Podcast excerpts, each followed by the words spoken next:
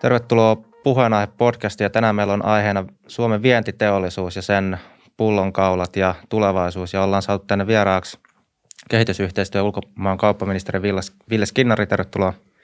Kiitos. Ja Stora Enson puheenjohtaja ja pitkän linjan yritysjohtaja Jorma Eloranta, tervetuloa. Kiitoksia. Ja ihan ekaan mä haluaisin, Jorma, sulta kysyä, että miten noin niin kuin tommosen ison vientiteollisuusyrityksen näkökulmasta, niin mitkä on tällä hetkellä semmoisia pullonkauloja tässä Suomen vientimarkkinassa, että mitä tavallaan pitäisi päästä ratkomaan? Kysyntä. Yksinkertaisesti niin kun monet meidän tuotteemme on investointihyödykkeitä ja myös ne, jotka on kulutushyödykkeitä, niin kysyntä on heikentynyt, korona on siihen vaikuttanut. Toisaalta sitten niin tämä markkina on hyvin epätasainen, eli esimerkiksi Stora Enson osalta paperin kulutus on ollut voimakkaassa laskussa jo pitkään, mutta nyt tämä korona on synnyttänyt todella ison romahduksen, noin 30% suuruusluokkaa, kun taas sitten pakkausmateriaalin kysyntä on noussut ja kehitys, tai siis se on ollut hyvä ja puurakentaminen on hyvä. Eli yksinkertaisesti korona vaikuttaa yrityksiin, jopa teollisiin yrityksiin epätasaisesti, mutta se peruskysymys, se, että miksi kauppa ei käy, että kokonaiskysyntä on heikompi. Onko tämä kysynnän ongelma ollut jo ennen koronaa vai onko tämä nyt tullut tämän myötä vasta? No, sehän on suhdannevaihtelut vaikuttaa, mutta kun arvioitiin vuoden 2020 kysyntänäkymiä syksyllä 2019, niin arviot oli, että kysyntä heikkenee. Se oli kai tämmöinen yleinen arvio, eli siinä vaiheessa korona sitten muutti pelikentän ihan kokonaan huonommaksi. Joo, miten sä, Ville, näet ministerin ominaisuudesta viennin tavallaan nykytilanteen ja mitkä ne haasteet on? Kyllä, kysynnästähän tässä on pitkälle kysymys ja siitä tietysti, että näin ulkomaankauppaministerin näkökulmasta, että suomalaiset yritykset pystyvät sitten luomaan sellaista tarjontaa, kun ja niin kuin nytkin nähdään, että kysyntä elpyy. Ja sen takiahan maailma elvyttää, Eurooppa elvyttää, Suomi elvyttää, luodaan kysyntää. Tämä toki vaihtelee toimialoittain, tuotteittain ja jopa toimialojen sisällä. Mutta kyllä tässä on paljon positiivistakin, eli nyt jos katsotaan, miten nopeasti tässä on nyt jo talven ja kevään aikana lähdetty liikkeelle monilla markkinoilla, niin tietysti ehkä oma viestini on se, että nyt pitää kiinnittyä siihen kysyntään, mikä on erittäinkin kuumaa. Me nähdään, raaka-aineiden hinnat ovat nousseet, nyt on kysyntää juuri suomalaisellekin osaamiselle ympäri maailmaa ja meidän pitää olla siellä etulinjassa, koska tämä on tietysti meille koko vuosikymmenen ja seuraavankin kannalta nyt keskeinen kysymys, että miten seuraavan 3 vuoden aikana me osataan hyödyntää esimerkiksi eurooppalainen elvytys, kiinnittyä siihen, mutta samalla globaali elvytys, koska nyt on aika toimia ja nyt on aika liikkua ja siinä mielessä tietysti oma viestini on myös yrityksille, että nyt on aika yhdessä katsoa sitä, että miten voimme liimautua kysyntään, saada kannattavaa vientikauppaa, mutta toki tunnustaen koronan aiheuttamat vaikeudet. Mutta kuten aina kriiseissä kautta maailman historiaan, niin kriisien jälkeen on avautunut myös paljon mahdollisuuksia ja me on nähty se jo 90-luvulta laman jälkeen, miten oikeilla poliittisilla päätöksillä, panostuksilla tutkimukseen ja kehitykseen luotiin silloiseen huimaan kysyntään suomalaista tarjontaa. Silloin tietysti oltiin pitkälle Nokian varassa ja metsäteollisuuden varassa, mutta voi tietysti kysyä, että miksi finanssikriisin jälkeen ei pystytty sitten luomaan sellaista monipuolisempaa tarjontaa ja monipuolistamaan meidän elinkeinorakennetta ja kieltämättä meillä on edelleen se sama haaste. Me olemme pitkälle niiden samojen syömähampaiden varassa, mutta täytyy olla iloinen siitä, että uutta on tullut, uutta on tulossa. Ja erityisesti korkean jalostusarvon toimintaa, joka tarkoittaa sitä, että sitä viennistä jää myös rahaa viivan alle.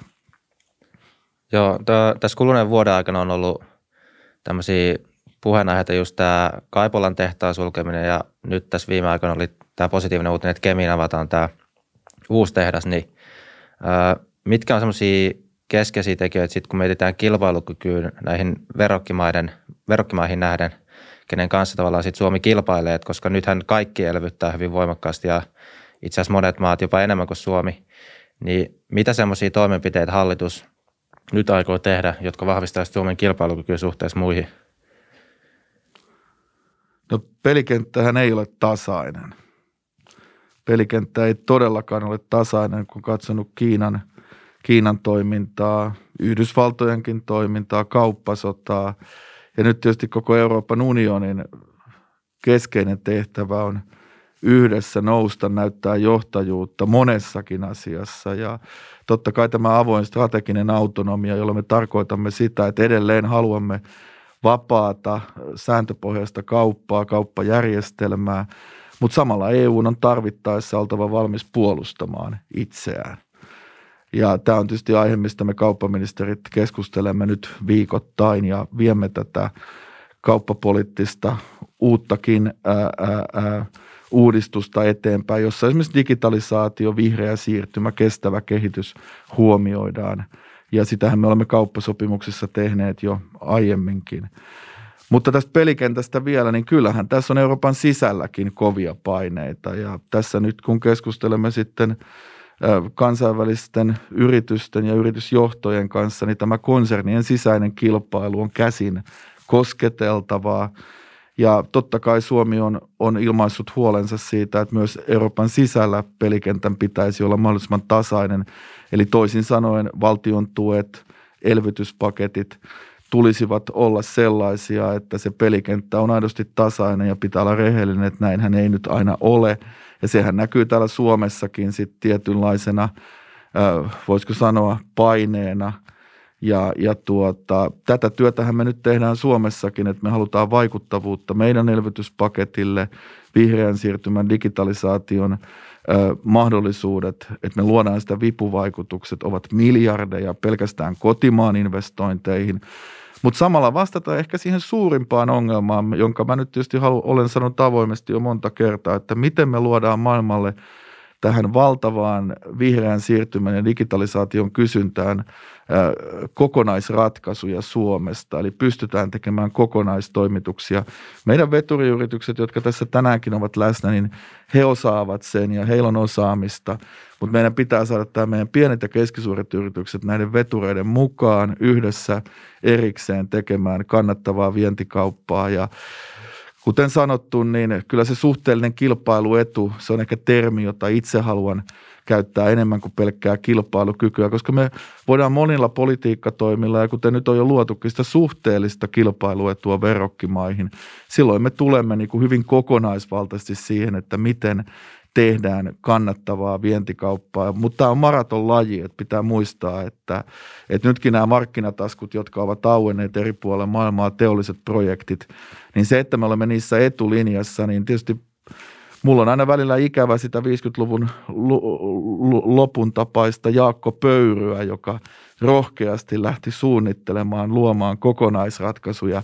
Näitähän me juuri nyt tarvitsemme, kun me luomme uusia menestystarinoita, uudistamme metsäteollisuutta, muita teollisuuden alueja ja meillä on kaikki mahdollisuudet siihen, eli me pystymme siinä arvoketjussa ottamaan johtajuutta, niin siinähän Suomi on valitettavasti ollut jo pitkään niin seuraajan roolissa. Meidän pitää pystyä sitä näyttämään nyt poliittisesti ja tehtävästä yhdessä yritysten kanssa, koska se ratkaisee usein myös sitten sen viennin rakenteen ja tulonmuodostuksen. Joo, miltä Jorma kuulostaa, että yritysjohdon näkökulmasta tuliko tossa jotain semmoisia asioita, jotka kuulostaa positiiviselta ja sitten toisaalta mitkä on niinku yritysjohtajan näkökulmasta ne tavallaan fundamentit, minkä perusteella sitten päätetään, että mihin maahan esimerkiksi investoidaan, kun tuommoiset miljardiluokan pörssiyritykset niin kuitenkin toimii globaalilla markkinoilla, niin mitkä on semmoisia tekijöitä, millä tai minkä pohjalta päätetään, että meneekö esimerkiksi Suomeen vai vaikka Ruotsiin joku uusi investointi? No, jos ensiksi tähän ministerin puheenvuoroon sanoi, niin hirveän vaikea siitä on riitaa rakentaa, että hyvin samanlaiset kysymykset on yritysten sisällä, eli digitaalisuus on selvästi alue, johon panostetaan eri tavalla eri vaiheessa, sanotaan jossain Stora Ensossakin. Meillä on nyt just hiljattain, saimme raportin siitä, että 110 tämmöistä prosessiautomaatioprojektia toteutettu. Eli hyvin paljon tämmöinen perinteinenkin, periaatteessa perinteinen niin kuin teollisuus hakee myös digitaalisuuden kautta tuottavuutta ja parantaa perusprosessejaan.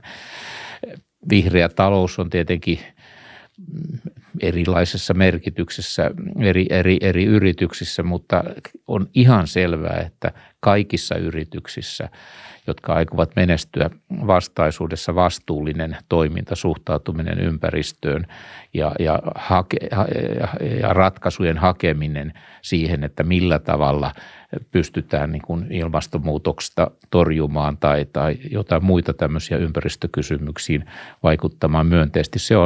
Se on agendalla, ei vain hallitusten ja ylimmän johdon, vaan myös tuotekehityksen ja joka puolella. Ne on niitä kysymyksiä, joista yritykset yrittävät sitten leipää tienata, hakee uusia bisnesmahdollisuuksia myös tämmöisiä hyödyntäen ja katsoo sitä asiaa pitkällä sihdillä. On siinä käsityksessä, että yritykset voivat menestyä vain, kun ovat vastuullisia, ja toisaalta vain menestyvät yritykset voivat todellisuudessa toimia vastuullisesti. Vain voittoa tuottavat yritykset voivat investoida uuteen teknologiaan ja hyödyntää sillä tavalla modernin teknologian antamia mahdollisuuksia, joka kuormittaa sitten vähemmän yhteiskuntaa tai ympäristöä. Kuitenkin joka puolella maailmaa ihmiset haluavat parantaa elintasoaan ja näin, niin se on ainoa mahdollisuus sitten, että toisaalta ympäristö, toisaalta elintaso, niin se on jotenkin teknologialla, täytyy löytää niitä ratkaisuja, jolloin vähemmästä saadaan aikaiseksi enemmän ja näitä projekteja on käynnissä. Millä tavalla niistä sitten tulee niin kuin vientituotteita, niin se on hyvä kysymys. Mistä sitten löytyy ne, että Suomi on juuri se paikka, johon sitten toimintoja sijaitetaan. Niin en usko, että se on mikään yksittäisestä tempusta tai tehdään niin tai näin tuolla, vaan se aina kukin yritys tarkastelee sitä omista lähtökohdistaan, oman kustannusrakenteensa ja oman kilpailukykynsä näkökulmasta nimenomaan suhteessa muihin. Eihän meidän tarvitse olla täydellinen, meidän täytyy olla vain parempi kuin muut ja menestyä sillä tavalla. Tämä suhteellinen kilpailukyky on juuri minusta se oikea kysymys. Silloin verrataan kustannustekijöitä Suomessa, verrataan toisessa maassa, oli ne sitten energiaa, logistiikkaa, puun hintaa tai mitä tahansa, työn hintaa, työn tuottavuutta, tämmöisiä hyvin verotusta, kaikkia näitä tekijöitä verrataan ja pyritään sitten arvaamaan eteenpäin 20-30 vuotta. missä sitten nämä tekijät ovat parhaimmillaan niin kuin pitkällä juoksulla. Sillä tavalla investointipäätöksiä tehdään. Ja mä ehkä antaisin kaksi esimerkkiä. Jos katsotaan nyt vaikka maapallon sähköistymistä, joka on valtava mahdollisuus myös suomalaisille yrityksille ja Suomelle, niin se, että Wärtsilä panosti Suomeen sen sijaan, että olisi panostanut muualle, 200 miljoonaa tutkimuksia ja kehitykseen Vaasan alueelle, niin kyllä se kertoo siitä uskosta suomalaiseen osaamiseen, suomalaiseen työhön ja suomalaiseen niin kuin innovaatioympäristöön. Ja nyt se työ, mitä me on yhdessä tehty näiden energiateknologian yritysten kanssa, niin voi sanoa, että me lähdemme nyt maailmalle tekemään kansallisia energiateknologiaratkaisuja, jossa korvaamme kivihiilen kokonaistoimituksella, tuomme auringon tuulen, korvaamme kivihiilen ja säädämme kaasulla. Wärtsilällä on tähän osaaminen. Meillä on siinä esimerkiksi ABB mukana, Danfoss mukana. Meillä on erittäin osaavia yrityksiä tuomaan juuri sitä kokonaisratkaisua. Haemme siihen kansainvälistä rahoitusta, jaamme riskiä kehitysrahoituksen avulla kehittyvillä markkinoilla. Esimerkiksi Mosambik esimerkkinä, erittäin haastavia markkinoita. Mutta tämä on niin kuin esimerkki siitä, että miten suomalaisen tutkimuskehitystoiminta näkyy maailmalla. Ja toinen on tietysti sitten globaali verkkoliiketoiminta 5G, tuleva 6G, se miten Suomi näkyy tällä hetkellä, miten Nokia on pystynyt vaikeissakin olosuhteissa panostamaan uskon oikeisiin asioihin. Ja nyt maailmassa käydään sitä markkinataistelua tulevien 10-20 vuosikymmenen edestä ja sen takia tämä on tärkeä aika, että me onnistumme, kun maailmanmarkkinoita jaetaan uudestaan ja tietysti voittaja on se, joka pystyy tekemään palveluita sitten esimerkiksi tällaisten business to enterprise tulevien teollisten ratkaisujen kanssa ja se on ohjelmistoliiketoimintaa, maailma tulee olemaan hyvin erinäköinen 5G:n kanssa, puhumattakaan 6G:stä.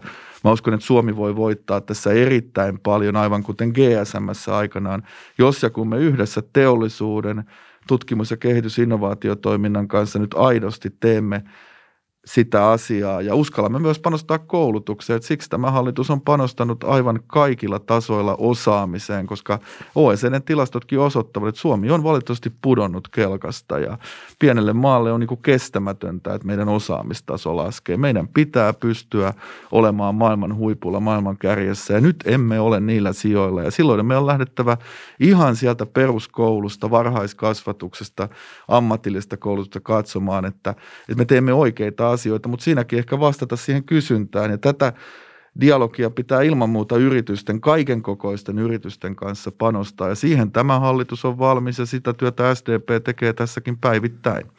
Joo, jos tarttuu tähän koulutukseen hetkeksi, niin liittyykö se lähinnä koulutuksen rahoitukseen vai kenties jotain ihan tämmöisiä uudistuksia, mitkä ei välttämättä vaadi budjetista lisää rahaa, niin jos pikkasen pystyy konkreettisemmalta tasolla vielä laskeutua sieltä, että mitkä on semmoisia mitä nyt tässä tulevien vuosien aikana Suomessa aiotaan tehdä tämän koulutuksen osaamisen saralla? Varmasti me ollaan kaikki samaa mieltä sieltä, että meillä on vakava kohtaanto-ongelma, erittäin vakava kohtaanto-ongelma. Me ollaan varmasti kaikki, lähes kaikki yhtä mieltä siitä, että me tarvitsemme työperäistä maahanmuuttoa erittäin paljon, jotta meidän yritykset pystyvät toteuttamaan sitä suhteellista kilpailuetuaan kansainvälisesti. Kaikkihan lähtee viime kädessä osaavasta työvoimasta. Koulutukseen on panostettu, mutta kyllä ne viestit, mitä tulee etenkin PK-yrityksiltä on se, että meidän täytyy erittäin tarkasti katsoa juuri ammatillisen koulutuksen kykyä tuottaa osaavaa työvoimaa suorittavaan työhön, ammattikorkeakoulun, yliopistojen roolitusta, vastata siihen kysyntään, mikä yrityksistä tulee. Mä oon iloinen siitä, niin kuin itse ulkomailla kouluja käyneenä ja työskennelleenä, että Suomessa vihdoin myös yritysten ja oppilaitosten yhteistyö on tiivistymässä ja tiivistyy. Eli voidaan tehdä graduja yrityksille, voidaan sitouttaa puolin ja toisin.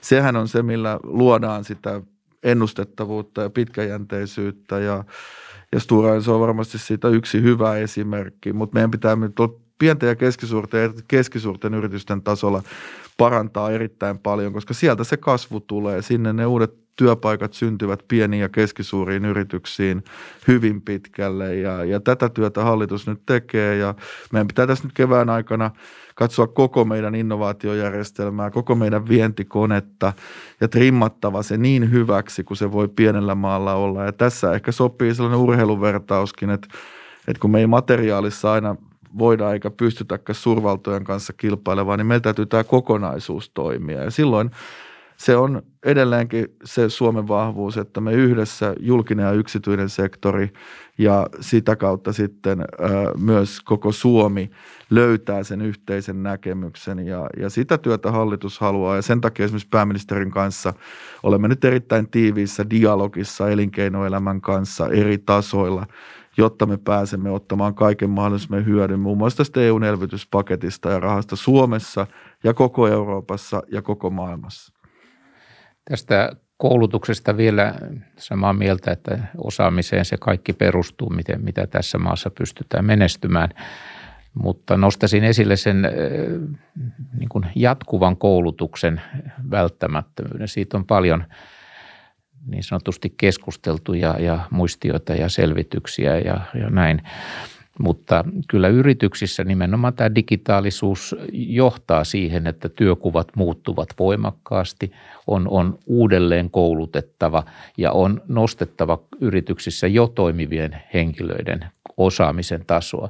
Ja siinä täytyisi löytää semmoisia malleja, jossa yksilön, yrityksen ja julkisen sektorin tarjoama, yliopistojen ja muiden oppilaitosten tarjoama, niin kuin nykyistä paremmin löytää semmoisia järkeviä toimintamalleja, Koska jos ei sitten löydetä, jos otetaan negatiivisen, enkä usko, että niin tapahtuu, niin käytännössähän sitten yritykset joutuu irtisanomaan tätä porukkaa, jotka eivät enää osaa sitten käyttää niitä työkaluja ja menetelmiä. Ja sehän olisi kauhistus yrityksillekin, mutta sekä yhteiskunnalle ja myös yksilöille. Eli pitää löytää ne tavat, joilla työelämässä jo olevia uudelleen koulutetaan ja koulutustasoa, osaamisen tasoa nostetaan niin kuin matkan varrella. Ja se on niin kuin asia, josta niin kuin sanon, on paljon pohdintaa, mutta ei ole mun mielestä ehkä vielä löytynyt riittävästi niitä toimia, joilla se käytäntöön viedään.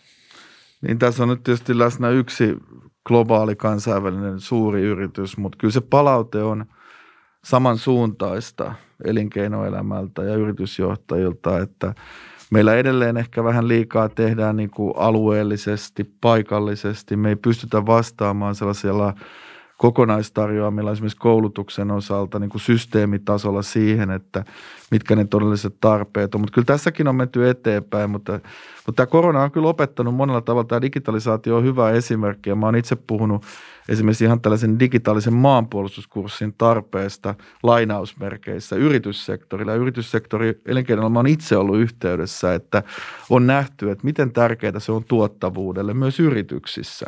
Mutta ihan samalla tavalla meillä julkisella sektorilla. Meillä on valtavasti töitä siihen, että me saadaan tuottavuus nousuun kaikilla sektoreilla, mukaan lukien sosiaali- ja terveydenhuolto.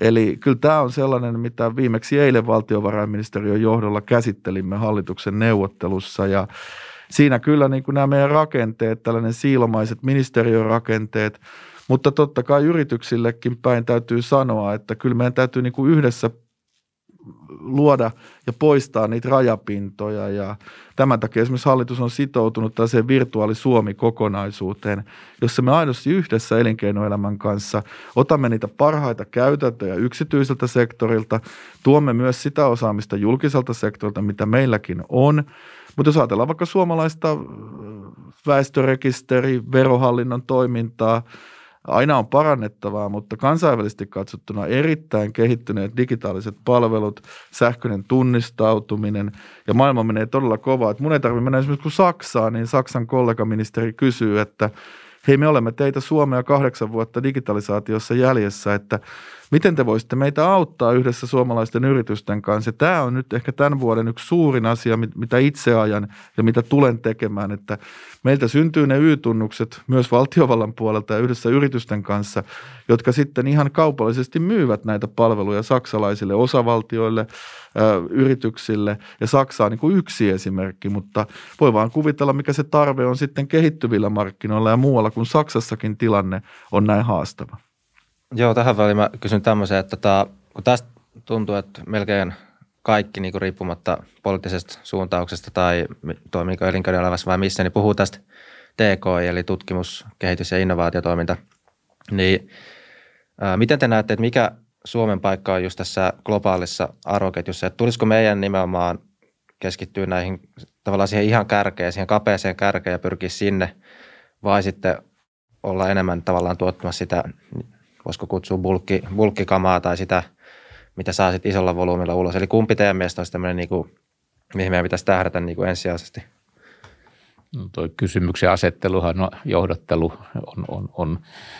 oli vähän sen niin kuin tarkoitushakuinen. Eli totta kai jokainen yritys pyrkii siihen, että hänen tai sen yrityksen tuotteet ja toimintatapa on parasta maailmassa ja koska liike-elämässä hopeasia kaupassa ei lämmitä yhtään, vaan se on hävitty kauppa, vaan kauppa voidetaan silloin, kun hinta, laatu, toimitusvarmuus, kaikki nämä tekijät on paikallaan ja asiakkaan mielestä paras, et sillä tavalla saadaan kauppoja ja erilaisia asioita tarvitaan ja jokainen yritys pyrkii tietenkin vahvistamaan omia vahvuuksia siellä, missä sillä on vahvuutta suhteessa muihin, suhteessa kilpailijoihin ja uskoakseni Niitä löytyy sitten ihan huipputeknologian alueelta, niitä löytyy myös muun vaativan teknologian alueelta. Joskus keskustelua on puhuttu justiin sellun tekemisestä, niin se on varsin vaativaa teknologiaa ja sen jalostusarvo on korkea ja sen suomalaisuusosuus on korkea. Totta kai olisi hyvä, että siitä voitaisiin kehittää vielä jatkojalostetta, mutta normaali jatkojalostus on ollut paperi ja nyt paperin kysyntä on heikkoa. Taas sitten pehmopaperia ei voida kuljettaa kovin pitkiä matkoja, vaan siinä on tämmöinen ihan luonnolliset syyt, logistiset kustannustekijät, että sitä voidaan kuljettaa kuluttajille kohtuullisen lyhkäisiä matkoja. Tästä syystä sellut, joka kulkee hyvin valtameren yli ja se kustannusrakenne on niin kuin laivoissa kuljetettuna niin kuin kohtuullinen suhteessa selluhintaan, niin se sopii hyvin myös vientituotteeksi. Ihan noin esimerkkinä, kun sitä nyt se on ollut esillä. Siinä on niin kuin verraten hyvä tuotto investoinnille toivon mukaan. Joo, no ehkä jos mä vielä vähän muotoilen toisin, että kieltämättä hain ehkä vähän just tiettyä vastausta, mutta että tämä mun mielestä liittyy nimittäin tähän keskusteluun, mitä käydään sitten näistä niin kuin kunnianhimoisista ilmastotavoitteista, että tavallaan se keino, miten Suomi pystyisi ehkä kaikista eniten potentiaalisesti vaikuttaa tähän ilmastonmuutokseen torjuntaan positiivisesti, että jos me pystytään ikään kuin luomaan jotain semmoista uutta päästötöntä tai vähäpäästöistä teknologiaa, jota me pystyttäisiin sitten olla niin kuin viemässä, niin ehkä tuota me niin tuossa vähän just hain, että tuleeko meidän fokusoitua siihen niin kuin kapeeseen kärkeen vai kilpailla enemmän sillä niin kuin volyymilla, ja kumpi mahdollisesti olisi niin kuin meidän talouden kannalta. Joskus olin Metson toimitusjohtaja ja siellä 2004 asetettiin tavoitteeksi, että me niin kuin ympäristöteknologia. Ja laskettiin, että silloisen Metson niin kuin liiketoiminnasta 60% oli OECD:n määritelmän mukaista ympäristöteknologiaa, jossa lähdettiin siitä, että jatkuvasti pitää olla best available technology, eli nimenomaan ympäristökuormituksen kannalta mahdollisimman vähäistä. Siellä oli Neleksen venttiilit. Siellä myös venttiiliteknologiaa parannetaan, niin sieltä päästöjä, hävikkejä vähennetään ja pystytään saamaan vähemmästä enemmän. Eli automaation avulla pystytään saamaan. Niin kuin, eli se voi olla hyvinkin perinteistä teollisuuden alaa, jossa pystytään vaikuttamaan olennaisesti ympäristökuormitukseen, ajanoloon ja käyttämällä parasta mahdollista teknologiaa. Monet meidän konepajamme tekevät juuri sellaista, että logistisia kustannuksia vähennetään ja sillä tavalla hyödynnetään niin kuin resursseja aikaisempaa tehokkaammin, maailman huippua. Meillä on valtavaa tehottomuutta, voin sanoa sen, logistiikasta. Mä puhun globaalissa logistiikassa ja siellä tietojärjestelmillä voidaan vaikuttaa olennaisesti kuljetuskustannusten vähentämiseen ja sillä tavalla epäsuorasti myös ympäristökuormatuksen ilmastokielteisiin vaikutuksiin, koska kuitenkin siellä käytetään polttoainetta, joka useasti on öljypohjasta. Joo, ensimmäinen kysymys tietysti tutkimuksen ja kehityksen osalta, että mitä Eurooppa kokonaisuutena pystyy ja mitä tulisi tehdä suhteessa Kiinaan, Yhdysvaltoihin ja aasialaisiin suuriin toimijoihin. Kyllähän me ollaan jääty jälkeen monella tavalla. Ja nyt Saksa ja Ranska ovat tietysti heränneet tähän ja me kaikki, mutta monessa asiassa vähän liian myöhään, kun me katsomme digitalisaatiota ja mehän näemme ihan tästä elinkeinorakenteesta, että missä me olemme. Voi kysyä, että miksi Eurooppaan ei ole syntynyt suuria yrityksiä samalla tavalla kuin Yhdysvaltoihin ja Kiinaan. Totta kai meillä on siinä myös oma syymme ollut, että meillä on ollut kilpailulainsäädäntöä, jolla me ollaan haluttu sitä rajoittaa tasaisen pelikentän nimissä. Mutta on selvää, että tämä 4% tavoite tutkimuskehitys innovaatiotoiminnalla suhteessa BKT:hen on hallituksen aivan oikea tavoite, mutta on myös selvää, että ilman tiivistä yritysyhteistyötä tutkimuksessa ja kehityksessä siihen ei tulla pääsemään. erittäin tärkeä asia Suomelle, että se toteutuu. Monella toimialalla, esimerkiksi teknologiateollisuudessahan me ylitämme tämän luvun selkeästi. Ja kyllähän Nokia edelleen on meille se erittäin keskeinen, voi sanoa monella tavalla liiankin keskeinen ollut, että yksi näistä on ollut Nokialla siellä huipulla ihan omassa luokassaan T&K-panostuksissa, mikä toki on näkynyt heidän globaalissa menestyksessä jo pitkään. Mutta samalla tavalla meidän pitäisi päästä niin kuin kaikilla toimialoilla siihen samaan. Ja totta kai yritykset tekevät itse ne tutkimus- ja kehityspäätökset. Meidän pitää olla houkutteleva ympäristö, meillä pitää olla ne osaajat, tiimit, infrastruktuuri olemassa. Ja kyllähän tässä koko ajan on niin kuin saatu positiivisiakin investointipäätöksiä, tutkimuskehityspäätöksiä, mutta esimerkiksi vety nostaa nyt päätään erittäin paljon, power to X ajattelu. Ja enemmänkin mä näen, että meillä on myös siellä implementaatiopuolella ongelmia, että miten me sitten viemme käytäntöön. Eli mun viesti on ollut esimerkiksi kestävän kasvun ohjelmassa nyt, jossa edustan pääministeripuoluetta ministerityöryhmässä, se, että nyt pitää skaalata se, mitä meillä on. Nyt pitää viedä se, mitä meillä on. Me tarvitsemme vientituloja, me tarvitsemme vientiteollisuudelle kysyntää sitä kautta suomalaista työtä. Samaan aikaan toki pitää kehittää tulevaa ja sitä työtähän me teemme. Mutta nyt kun maailmalla tämä nousu alkaa ja on monessa paikassa jo alku, niin nyt pitää olla tekemässä sitä kauppaa. Ja niin kuin tässäkin todettiin, niin logistiikan prosessit globaalisti, ja tämä on myös yrityksien asia, on valtavasti tehostettavaa. Ja logistiikkakuluthan ovat yrityksissä suuremmat kuin palkkakulut. Ja tässä tulee juuri tähän suhteelliseen kilpailuetuun. Miten me hyödymme digitalisaatiota, miten me teemme ilmastokestävästi logistiset ratkaisut ilmassa, raiteilla, maalla, meressä. Ja itse asiassa Suomella on tässä paljon suhteellista kilpailuetua, koska me sijaitsemme Euroopan ja Aasian välissä. Ja tässä esimerkiksi raideyhteys Kiinaan on monikansallisen yrityksen valinta logistiikassa myös ilmastonäkökulmasta, koska siitä on tullut myös kilpailukyky ja kilpailuetukysymys. Ja Ruotsi ja Norja näkevät sen samalla tavalla. Ja taas esimerkiksi Norjassa Narvikin satama toimii meille kanavana Pohjois-Amerikkaan. Eli kyllä tämä logistiikan hahmottaminen, arvoketjut, raaka-ainevirrat, tuotantoketjut on ehkä nyt sitä niin kuin aivan ydintä, kun me katsomme nyt tätä kansainvälistä liiketoimintaympäristöä ja investointeja. Ja tässä Suomella, uskallan sanoa, on myös paljon annettavaa ja kun meitä myös poliittisesti arvostetaan, geopolitiikka on tullut myös kauppaan. Meihin luotetaan ja suomalaisiin yrityksiin luotetaan. Meillä on erittäin hyvä maine ja tämäkin edesauttaa sitä, että suomalaiset yrityksetkin ovat niissä pöydissä, missä nyt tehdään isoja ratkaisuja globaalisti, juuri vihreän siirtymän digitalisaation, mutta miksei myös uuden ajan metsäteollisuuden tuotteiden. Mä oon erittäin onnellinen, että Keski-Suomeen on jalkautunut uudenlaista metsäteollisuusosaamista, että pystytään tekemään tekstiile- ja vaateteollisuutta jatkossa Suomessa. Tämä on käänteinen Kiina-ilmiö, joka on erittäin tervetullut ja tämäkin on lähtenyt systemaattisesta tutkimuskehitystyöstä itse asiassa VTT:n kautta ja siellä tapahtuneen spin-offin kautta osoitus siitä, että rohkeat suomalaiset nuoret miehet uskaltavat ja pistävät itsensä likoon ja luovat uutta.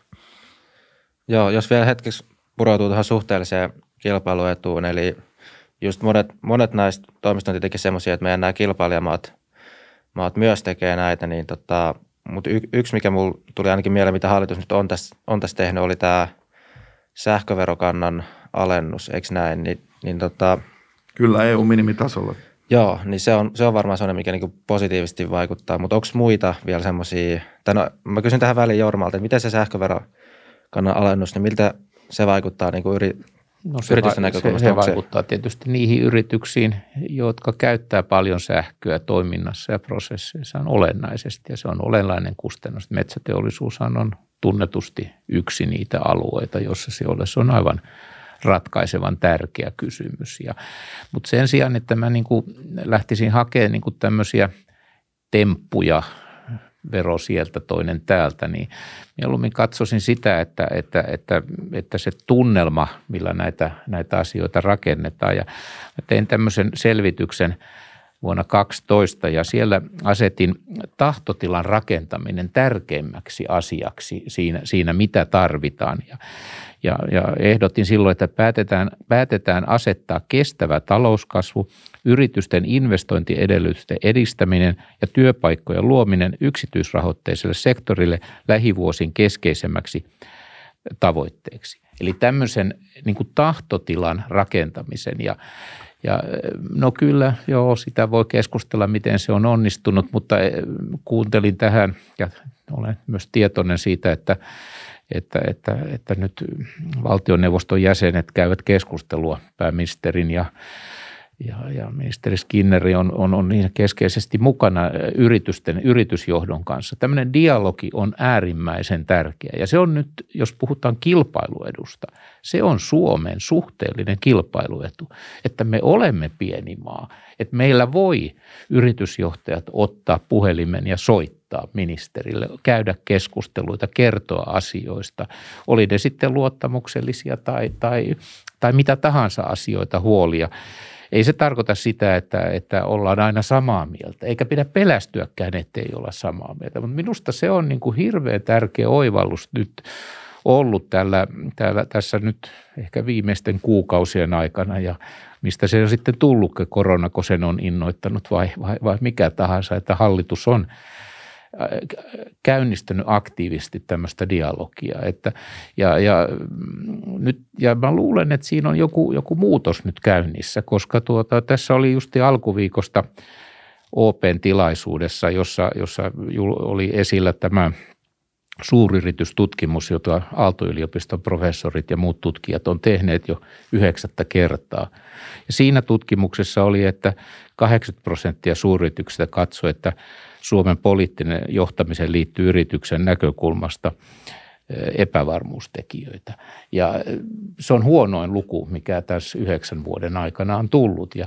Ja mun mielestä ei kannata alkaa riitellä, mistä se johtuu tai kenen vikaa tai niin poispäin, vaan juuri tehdä niin kuin nyt hallitus on tehnyt, että hei, käydään dialogi, keskustella, katsotaan, mitä voidaan puolin ja toisin tehdä erilaisissa asioissa, että saadaan Suomeen investointeja ja saadaan Suomeen semmoinen tahtotila ja tunnelma, jota niin kuin ne investoinnit, mitkä parhaiten tänne sopii, myös tapahtuvat ja tulevat Suomeen ja kehitytään. Meillähän on tosiasia se, että jos otetaan tutkimus- ja kehitys- ja innovaatiotoiminta ja otetaan joku 15 vuoden periodi, niin ne on mennyt puoleen. Ja se perustuu ennen muuta Nokian osuuden tippumiseen, koska se on tullut alas, tai elektroniikkateollisuus, niin kuin sanotaan. Ja tämä muu teollisuus on niin kuin pikkusen noussut pitkällä juoksulla, tutkimus- ja kehitystoiminta. Ja ollaan kaukana siitä 4%, joka munkin mielestä on hyvä tavoite.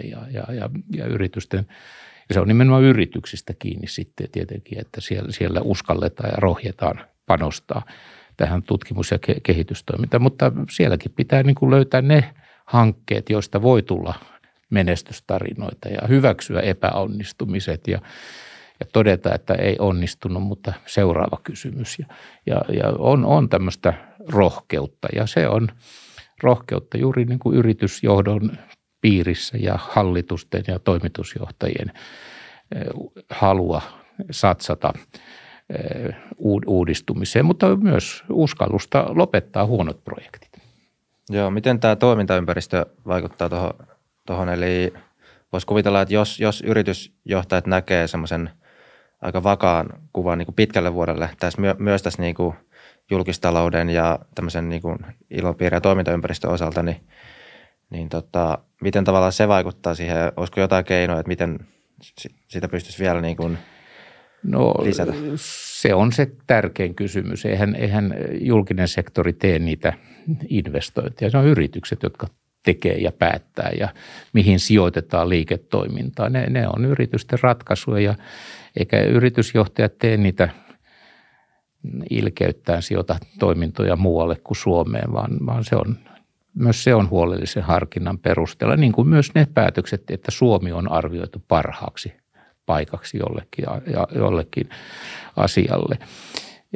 Ehkä juuri tällä hetkellä se suurin huoli on, joka synnyttää sitä epävarmuutta, on se, että että me ollaan, julkinen sektori on rakenteellisesti alijäämäinen. Ei kukaan nyt kiukuttele kamalasti, että nyt investoidaan, panostetaan niin kuin tämän koronan takia niin kuin alijäämäiseen. Mutta se, että meidän täytyy muistaa, että siellä on se ennen koronatilanne oli jo sellainen, että julkinen sektori oli alijäämäinen, josta sitten syntyy pelko siitä, että kustannukset, verot ja vastaavat nousee tulevaisuudessa. Ja sen takia nyt mä kuuluttaisin kovasti julkiselta sektorilta tämmöistä sekä että ajattelua. Samaa mikä yrityksissä on, että samanaikaisesti kun panostetaan uuteen ja kehitykseen, niin samanaikaisesti on haettava niitä rakenteellisia muutoksia, joilla parannetaan tuottavuutta ja kustannustehokkuutta myös julkisen sektorin toiminnoissa. Ja se on helppo sanoa niin kuin firmoissakin, mutta aika vaikea tehdä. Mutta firmoissa se on pakko tehdä. Niin jos mä ottaisin kiinni ehkä tästä ennustettavuudesta ja ehkä tästä tutkimuksesta, jota äsken esittelit, niin tietysti tämä on mulle vähän yllättävä tieto, koska tietysti me ministerit sektoreissa olemme päivittäin yhteydessä operatiivisesti yrityksiin, yritysjohtajiin. Lähinnähän tietysti keskittyy elinkeinoministeri Lintilän ja minun ulkomaankauppaministerin hallinnonaloihin. Totta kai se riippuu myös hallinnonalasta ja se, että pääministerin kanssa olemme nyt käyneet tiiviistikin yrityskenttää läpi yhdessä ja erikseen johtuu toki myös siitä, että olemme tähän EU-elvytyspakettiin halunneet hakea juuri niitä erittäin vaikuttavia temaattisia kokonaisuuksia, voi sanoa ihan miljardiluokan kokonaisuuksia, jolla haetaan vaikuttavuutta tälle elvytysrahalle ja me ollaan erittäin kiitollisia siitä, että tämä dialogi on todella nyt läheistä ja ehkä meidän pitää katsoa sitten puolia toisin sitä, että operatiivisesti myös mahdollisimman hyvin olemme aina niin kuin ymmärtämässä toisiamme, mutta kyllä kaikilla yritysjohtajilla on minun, Lintilän ja pääministerinkin numero, että kyllä meillekin aina soitetaan ja saa soittaa, jos on asiaa. Eli kyllä me vastaamme ja haluamme tavata tietysti aikataulujen puitteissa, mutta pääministeri on meistä vielä se ylivoimaisesti kiireisin. Etenkin nyt korona-aikana pitää olla rehellinen, että kyllä tämä on ollut todella poikkeuksellinen aika meille kaikille, niin kuin nyt tästäkin tilaisuudesta huomaamme. Mutta sitten ehkä laajemmin tähän tutkimukseen ja kehitykseen ja tulevaisuuteen, että kyllä mä katsoisin vähän pidemmällä syklillä ja aikajänteellä. Jos me katsomme 90-lukua, laman aikaista, sen jälkeistä aikaa, Paavo Lipposen ensimmäistä ja toista hallitusta, jotka kuitenkin nyt voi sanoa molemmat näin jälkikäteen arvioituneet tekivät erittäin oikean valinnan, kun panostivat tutkimukseen ja kehitykseen.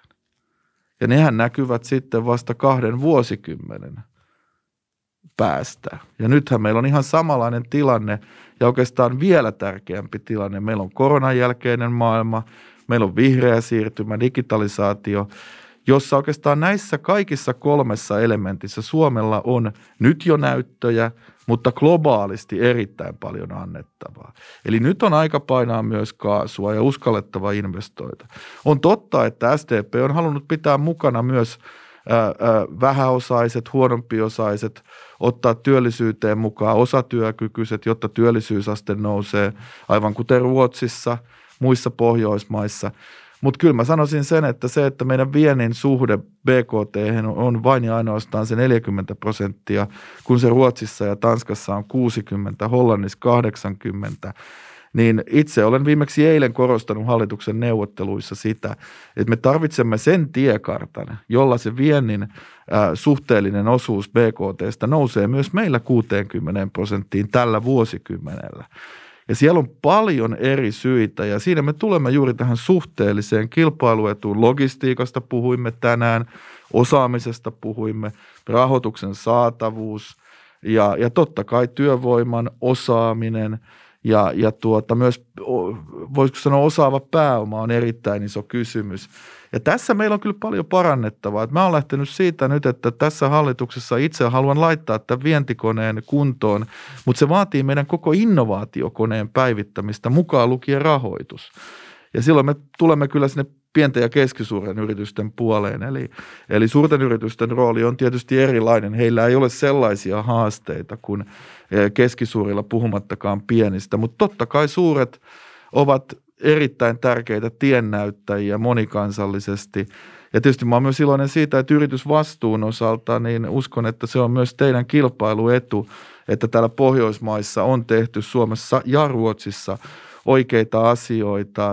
Ja voin sanoa, että itselleni yksi tärkeimpiä viestejä on ollut niin Kiinaan kuin muille, voi sanoa haastavillekin markkinoille, että miten meidän yritykset tekevät siitä yritysvastuusta myös kilpailuetua. Ja totta kai siinä on ollut paljon työtä, pitää olla siinäkin rehellinen. Mutta kyllä tässäkin tullaan sitten Suomen hyvään maineeseen ja tähän pohjoismaiseen yhteistyöhön. Että kyllä tässä on erittäin tärkeää, että me Ruotsin kanssa katsomme nyt esimerkiksi tätä elvytyspakettia yhdessä. Mä matkustan Tukholmaan heti kun mahdollista. Katsomme sitä Saksan kanssa, Ranskan kanssa. Koska minua on pikkasen häirinyt tässä kokonaisuudessa se, että niin muissakin maissa, mutta erityisesti täällä meidän Suomessa, niin on kuviteltu, että olisi nyt joku uusi aluetukipaketti, jossa maakunnille jaetaan rahaa ja sieltä se kasvu syntyy. Ensiksi pitää katsoa, että miten me hyödynnämme muiden maiden elvytyspaketit ja kansallisen elvytyksen. Ja totta kai otamme sieltä kaiken mahdollisen hyödyn, mutta myös Suomessa, että jokainen julkinen euro, mikä käytetään mahdollisimman vaikuttavalla tavalla. Ja tästä me lähdemme nyt ministerityöryhmässä ja tähän me tarvitsemme yrityksiä, mutta totta kai meidän pitää myös sosiaali- ja terveysalalla ja työllisyyden puolella katsoa, että me pidämme myös kaikki mukana, koska korona on aiheuttanut erittäin suuren hoitovelan ja tämähän on vasta edessä. Eli pitää myös tiedostaa, että meillä on niin kuin myös sieltä puolelta tulossa paljon kustannuksia, joita pitää olla valmis kattamaan. Tähän suuryritystutkimukseen ehkä vielä sellainen myönteinen seikka, että siinä todettiin, että yritysten investointihalukkuus on kysynnän heikentyessä heikentynyt, mutta 85% suomalaisista suuryrityksistä vakuuttaa olevansa valmis tekemään investointeja nopeutetulla aikataululla, mikäli kysynnän ennustetaan kasvavan. Eli siis siellä on ainakin tahtotila, pyrkimys sitten, että hei, että mitä ministerikin tässä peräänkuulutti, että jos pelikenttä muuttuu, niin sitten pannaan kaasua ja rohkeasti. Ja oma huoleni on se, että todellakin ne kompetenssit, mitä investointien tekemiseen niin kuin yrityksissä säilyy ja pystytään tekemään niitä päätöksiä. Suuryritysten osalta, jos puhutaan noin keskimäärin ottaen ja teollisuudessa, niin rahoitus ei ole ollut se niukkuustekijä niin kuin investointien osalta. Eli rahoitusta on ja sillä siisti tietysti, jos yritys on vaikeuksissa, niin eihän sille, silloin jos se tarvitsee rahaa, niin eihän kukaan sille lainaa rahaa. Tämähän se kirottu totuus taitaa olla. Eli rahoitus ei ole ollut pullonkaula ollenkaan investointeille. Sen sijaan niin kuin tutkimus- ja kehitystoimintaan niin kuin riski on tietenkin se pullonkaula. Eli jokainen tutkimus- ja kehityshanke on riski. Ja Team Finland on jakanut sitä riskiä sitten, eli se antanut avustuksia tai helpottanut sitä riskin ottamista. Ja se on jokaisessa yrityksessä joudutaan aina punnitsemaan, että pannaanko rahaa tuohon kehitysprojektiin 5 miljoonaa, 10 miljoonaa. Mutta niitä riskejä pitää ottaa, että kyllä yhdessä yrityksessä kun muistan, ja myös se kulttuuri, miten niihin riskeihin suhtaudutaan. Yhdessä yrityksessä, jossa olin, niin toimitusjohtaja tuli mulle kertomaan, että kyllä me nyt taidetaan panna tämä yksi projekti niin kuin lopettaa. Ja se oli kuitenkin 2-numeroinen määrä miljoonia pantu siihen tuotekehityshankkeeseen.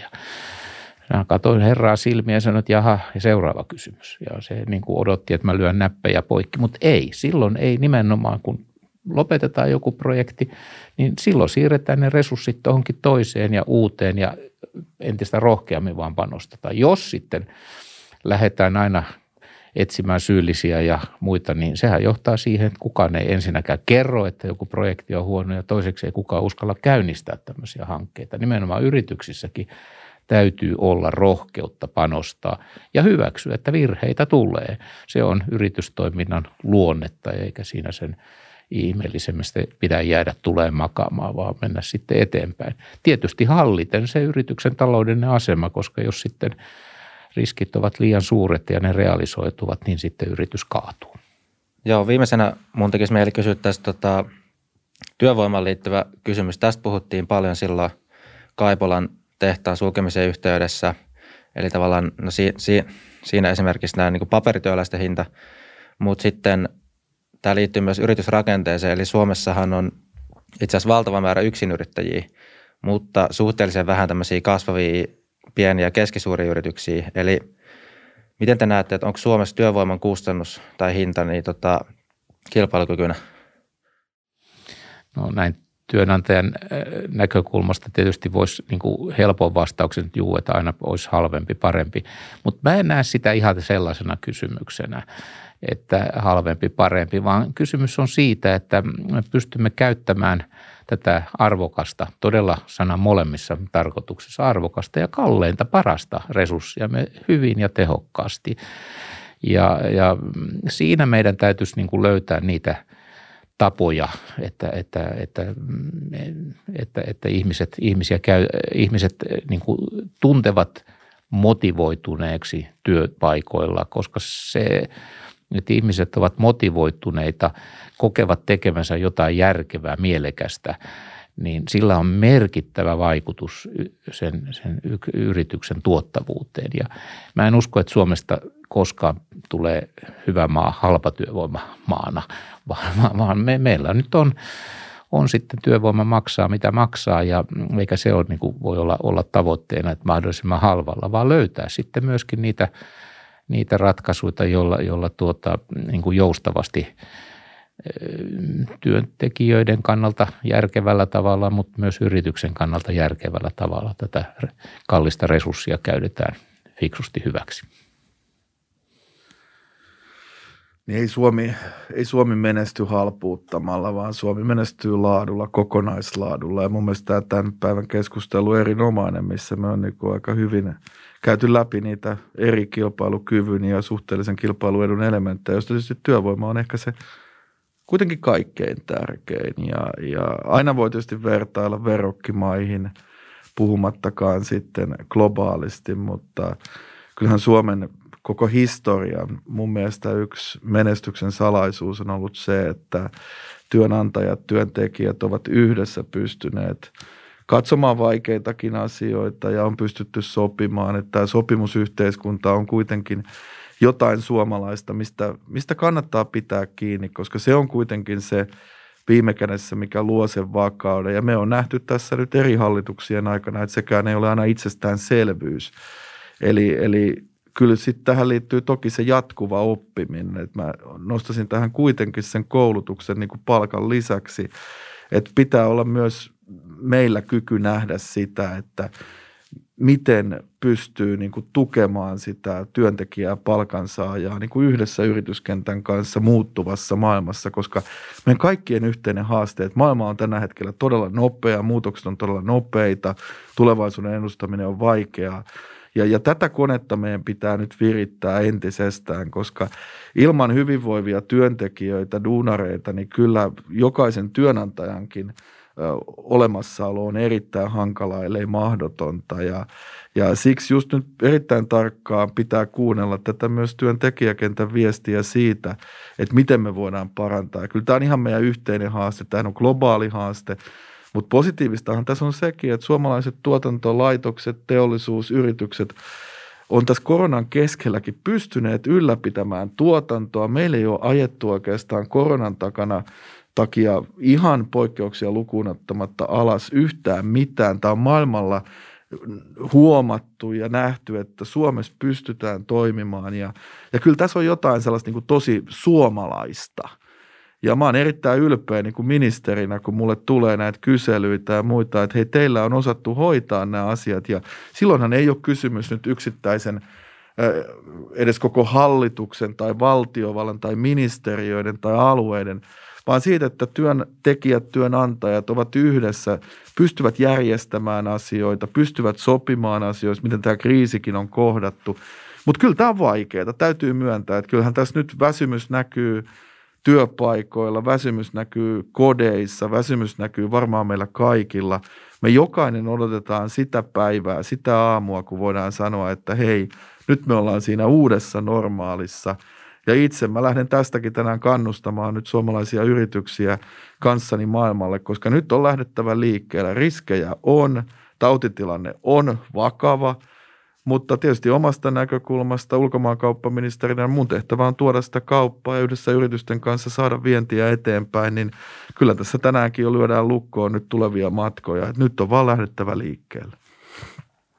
Joo, kyllä mäkin olisin siinä käsityksessä, että kun julkisuudessa useasti käydään tämmöistä debattia sitten niin kuin työehdoista ja työehtosopimusjärjestelmistä ja kaikenlaisista, niin se todellisuus tehdastasolla ja tehtaissa ja paikallisesti ja näin, niin on paljon niin kuin levollisempi ja keskusteluyhteys on hyvä. Ja esimerkiksi mulla on Stora Enson hallituksen puheenjohtajana tapana, että joka hallituksen kokouksen jälkeen mä